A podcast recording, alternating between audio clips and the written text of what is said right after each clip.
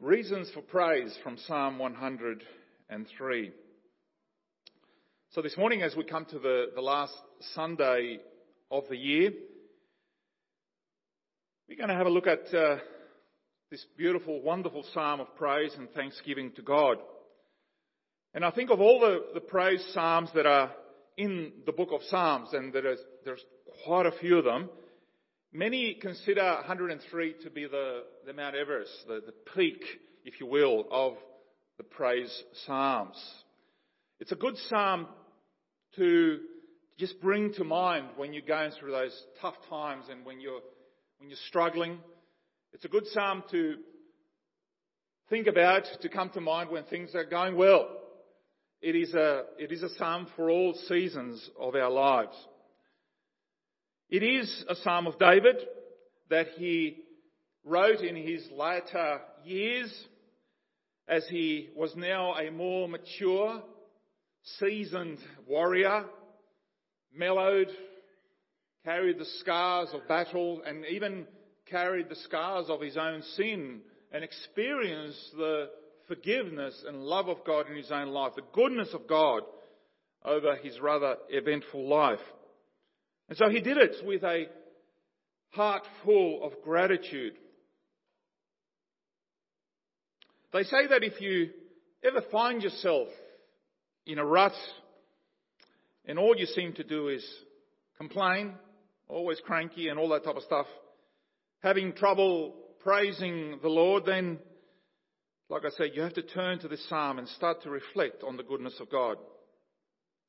Spurgeon once said that we have a tendency to write our blessings in the sand, but we engrave our complaints in marble.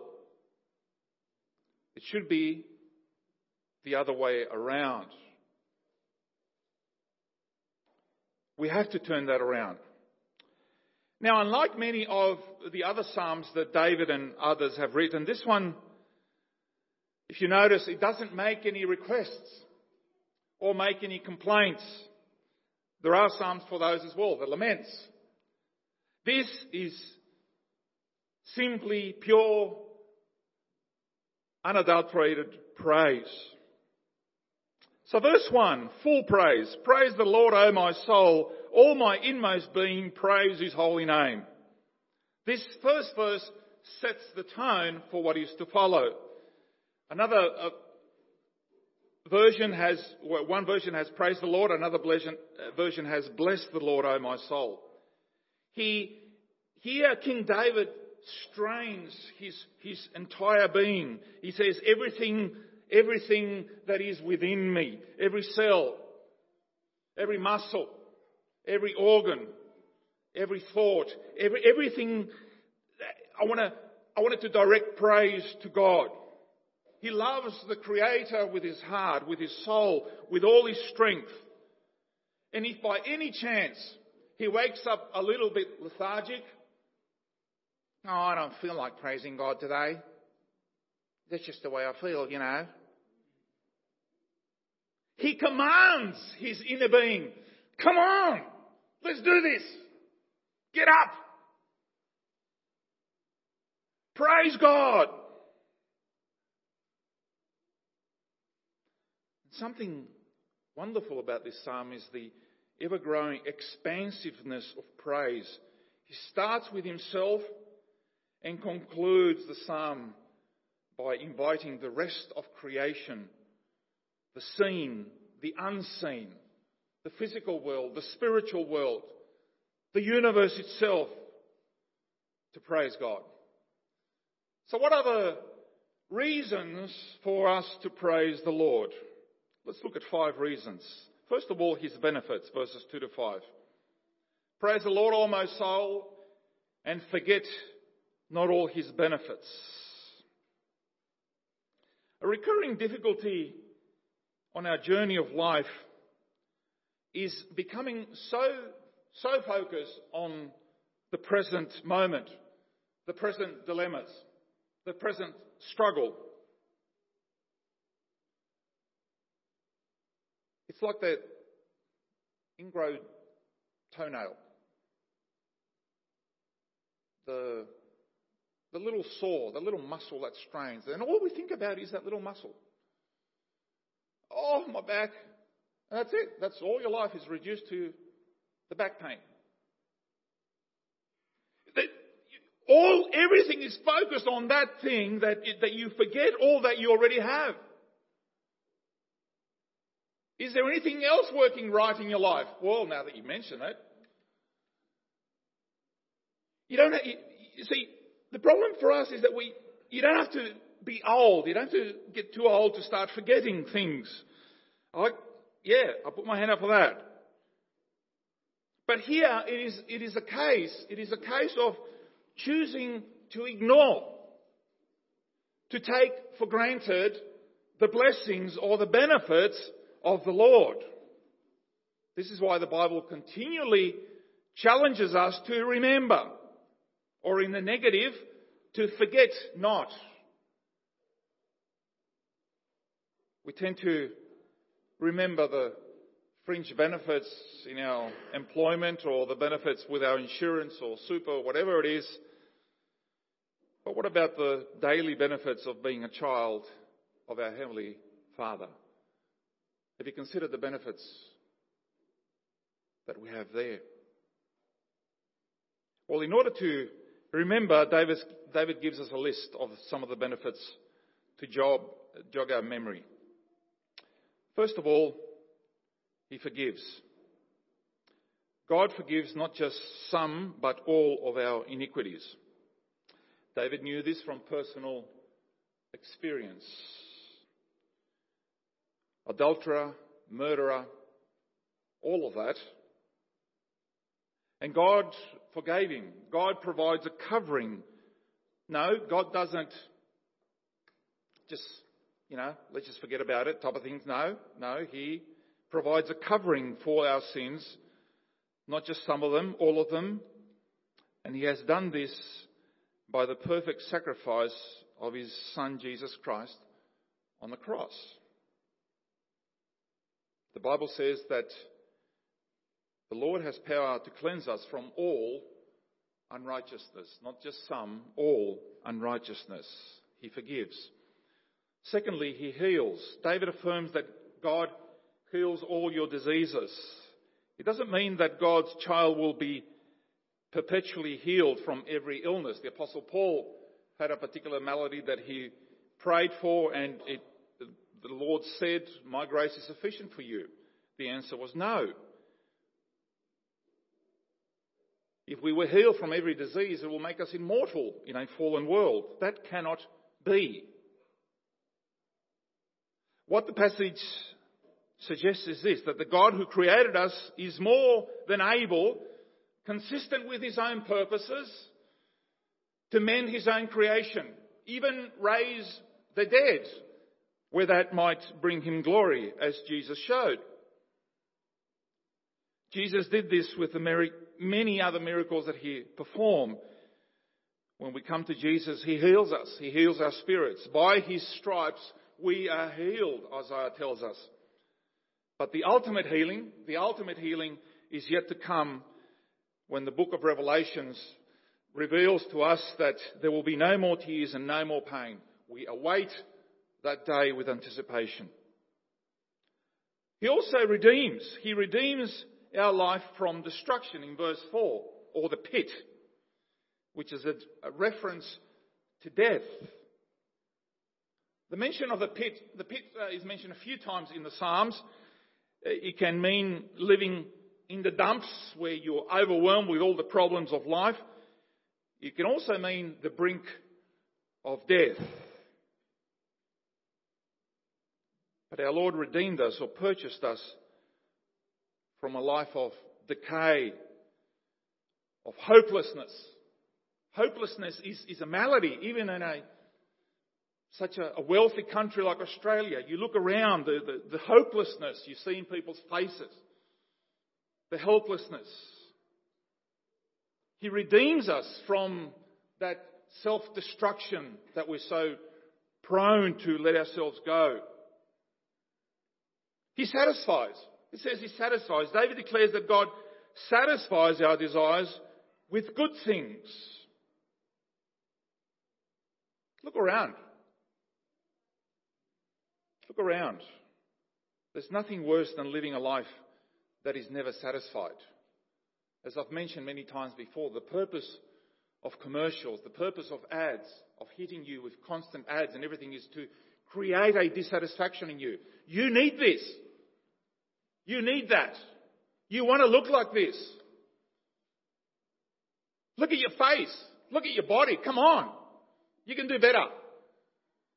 Bit of Botox, you know, bit of light and easy, and so on and so forth. It's there to create a dissatisfaction with the, spiritually speaking, the trivial stuff.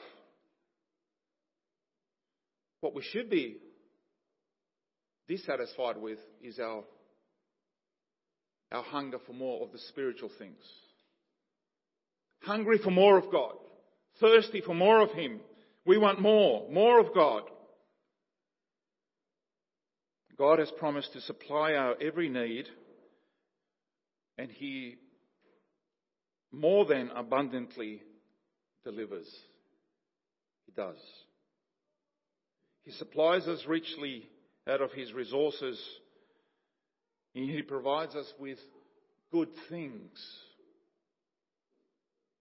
God's provision is powerful, it is efficient, it is enough. Give us this day our daily bread. No, we want next week's bread as well, thank you. No, this day is the promise. He will continue to supply us. And He renews, He renews. The eagle, when I think of renewal, I think of the eagle. Majestic, such a majestic bird. Uh, uh, of all the birds, the eagle's fantastic. The eagle is a bird that stays strong, even though it might be getting on in years.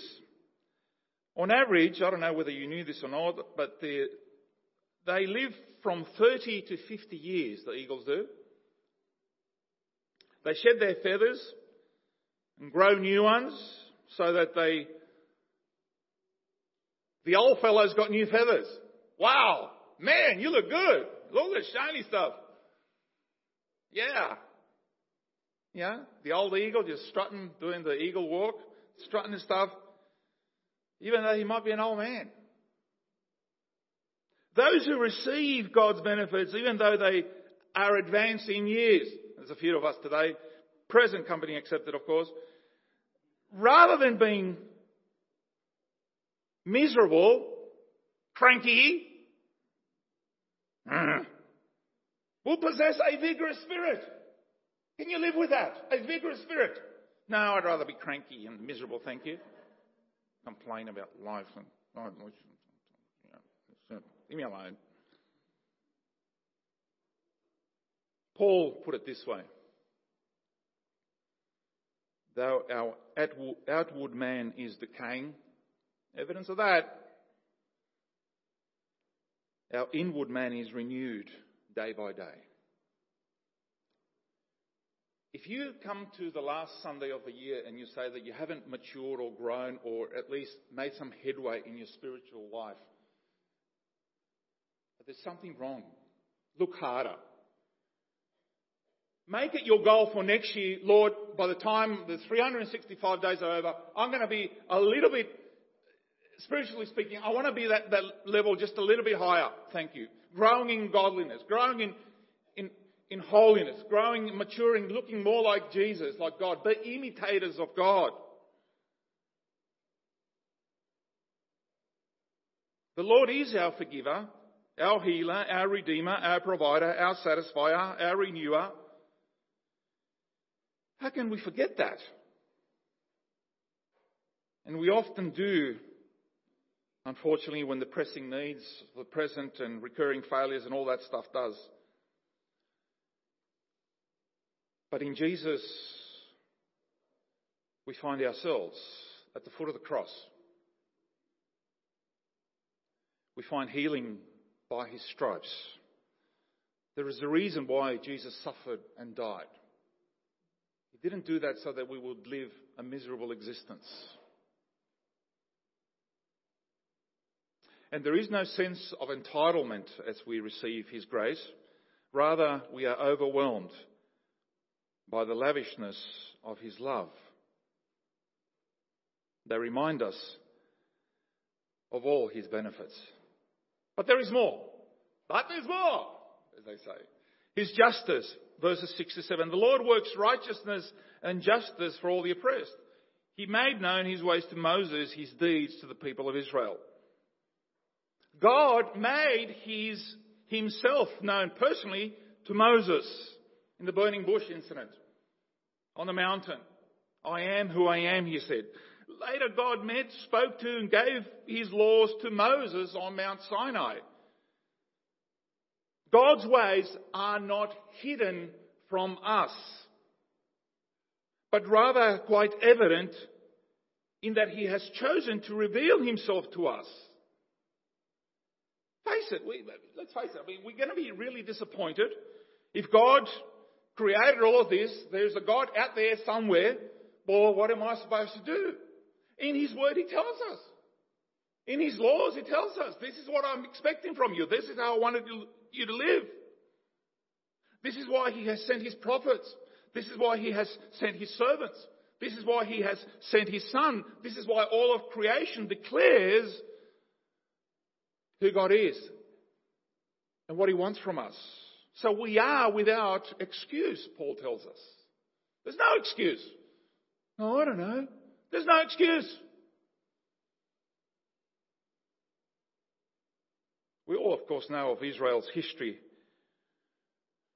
of being oppressed while under Egyptian captivity. Today, of course, Israel continues to be threatened by the nations around them, breathing down their neck. Uh, my daughter and I, God willing, will be visiting Israel and, and Jordan in coming weeks. There's always trouble out there. There's always something happening.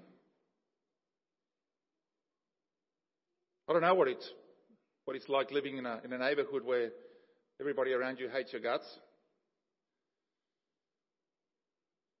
I don't know what it's going to be like in Australia in the future, where everybody knows that you're the, the Christian and they're saying, well, Look at those. They're the weirdos, you know.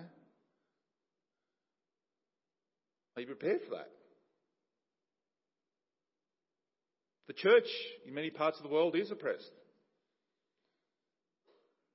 In Cairo, somebody walks into the streets in a Christian district and just shoots and kills 20 people worshipping, 12 later on. Just indiscriminately.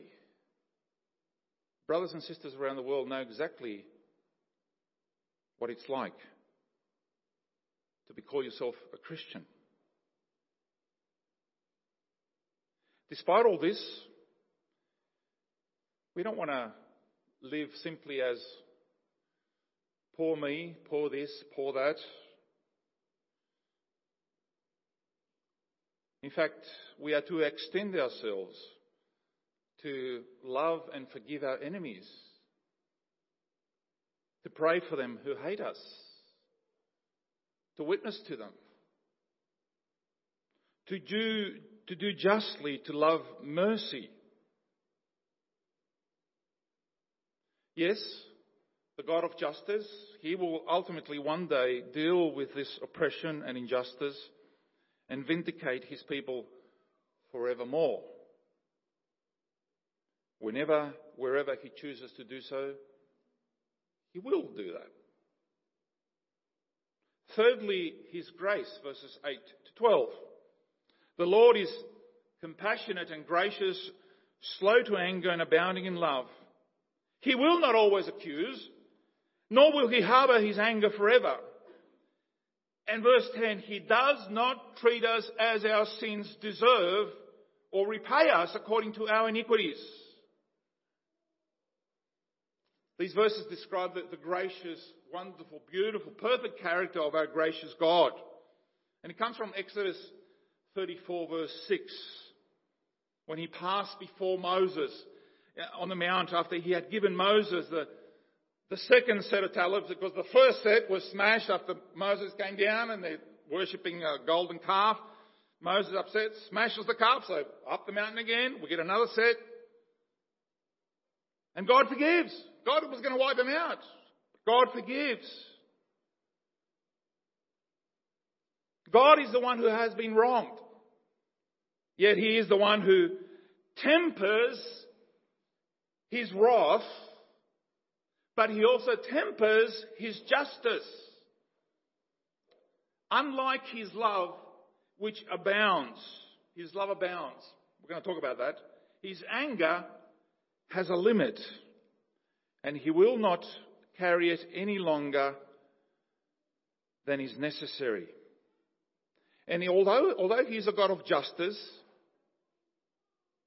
think about this. He apparently deals unjustly with his people by not punishing them according to their sins. This declaration looks towards the cross, doesn't it?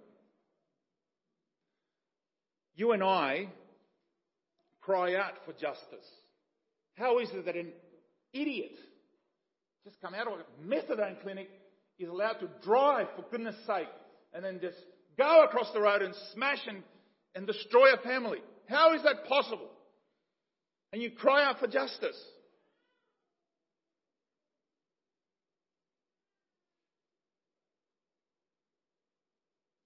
But what if that idiot who was coming out of a methadone clinic was your son? I was like, okay, God, well, let's not get too upset now. Just please have mercy on him. You see, if, if it's close to family, we want God to deal in, a, in a one way, and if it's somebody we don't know, we want him to just come down with a hammer and just destroy them, for goodness sake. Our justice is varies, doesn't it?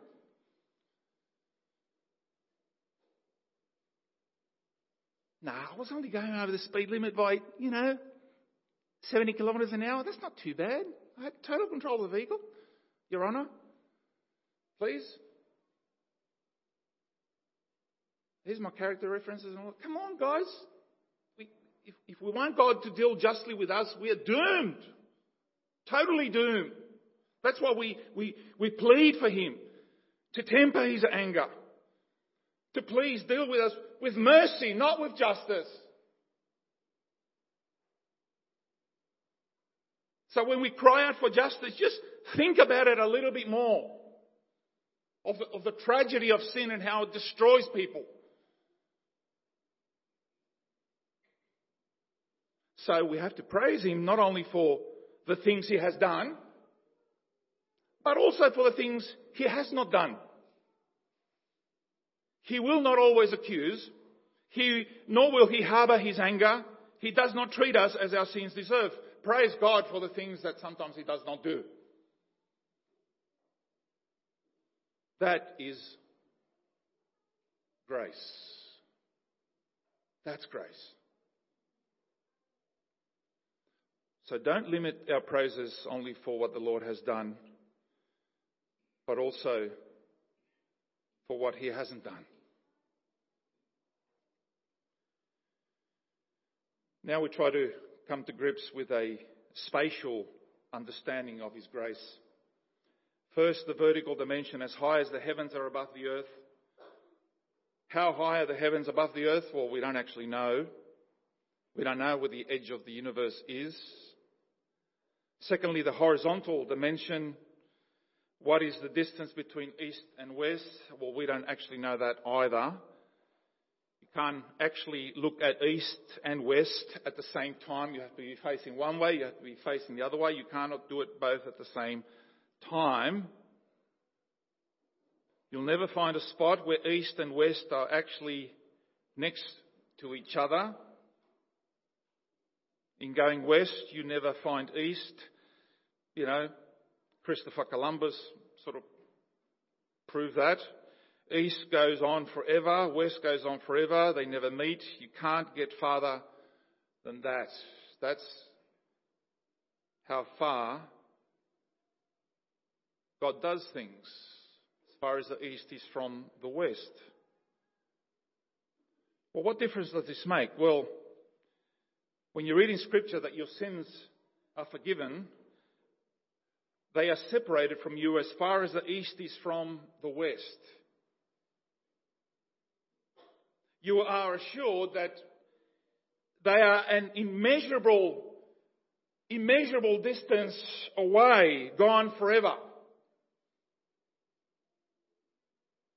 If that's not enough, try this. God says, I, even I, in Isaiah 43:25, I, even I, am who blots out your transgressions for my own sake, and I will not remember your sins. So why is it that we continually, even those sins for which we have asked forgiveness, why do they, do we continually open that lock up and say, can we just revisit those old sins again, please?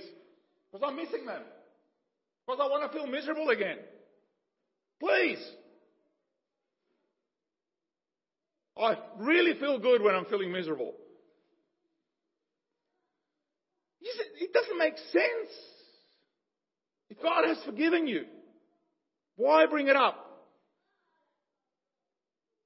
Worse still, the enemy is the accuser who brings it up, and sometimes he might even use somebody else to bring those issues. Ah, oh, you're an idiot. I don't trust you. You're just one of those preachers, you know. It just goes on. I say, well, fallen human being, yes, forgiven by God, but please don't let the accuser have the day, the last say on your life.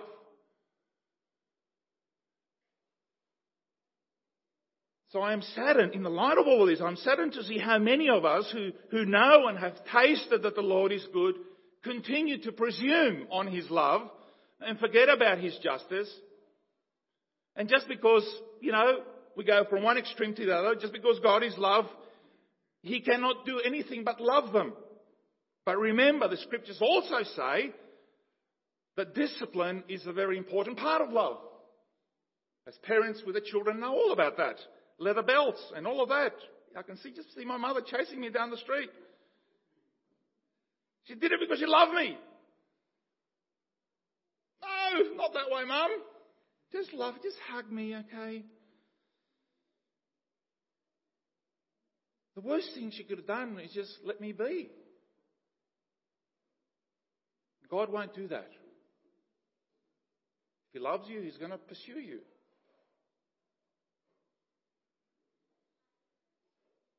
From the life of David, we know that God forgave his sin, but still took the life of his innocent son.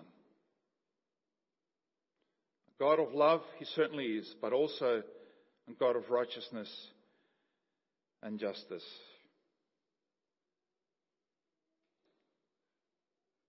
His compassion, verses 13 to 18, as a father has compassion on his children, so the Lord has compassion on those who fear him. For he knows how we are formed. He remembers that we are dust.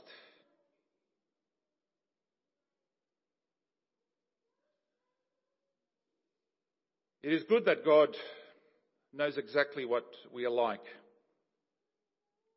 Not only that, but Jesus came to live in our skin, so he knows firsthand what life is like. A human is like a, a grass or a flower. He flourishes like a flower. It's beautiful for a couple of days, maybe even a week, enjoying the beauty of life, the admiration of everybody who walks around and says, Wow, look how beautiful you are. But all too brief, all too soon. Uprooted by the winds of life. But man's the, the fact that we are temporal doesn't mean that our life is, is insignificant. Please don't mistake one with the other. Don't, don't start saying, well, it doesn't matter then. Just, I, I told you the story earlier this year. I did the, I was asked to do the funeral for a lady who, who lived uh, 106 years, bringing up some of her family actually here, uh, grandmother of the Marufo clan. That even after her, her husband left her, Christian, he was a pastor, walked away on the family and all of that. Left her to bring up the kids. She never gave up on God, never gave up on her family, never married again, but brought the kids up in the ways of the Lord for all of those years. 106 years of loving God with all her heart, all her mind. In the light of eternity, 106 is but a drop in the ocean, obviously but a significant life lived fully for God. And everybody around could see it and appreciate it and say, wow, I want to be like that. The fact that I'm only here for a few years doesn't mean that my contribution is, is nothing. No, I have something to give because I want to give the glory to God.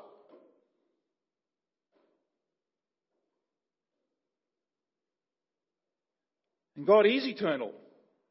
And He has promised eternal life to those who trust in Him. So for all of our temporal nature, eternity waits, but don't waste the days that He has given us. And lastly, His power. Verses 19 to 22. The Lord has established His throne in heaven and His kingdom rules over all. Praise the Lord, you, His angels, the mighty ones who do His bidding. Praise the Lord, all His heavenly host. Praise the Lord, all His works everywhere in His dominion. Praise the Lord, O oh my soul.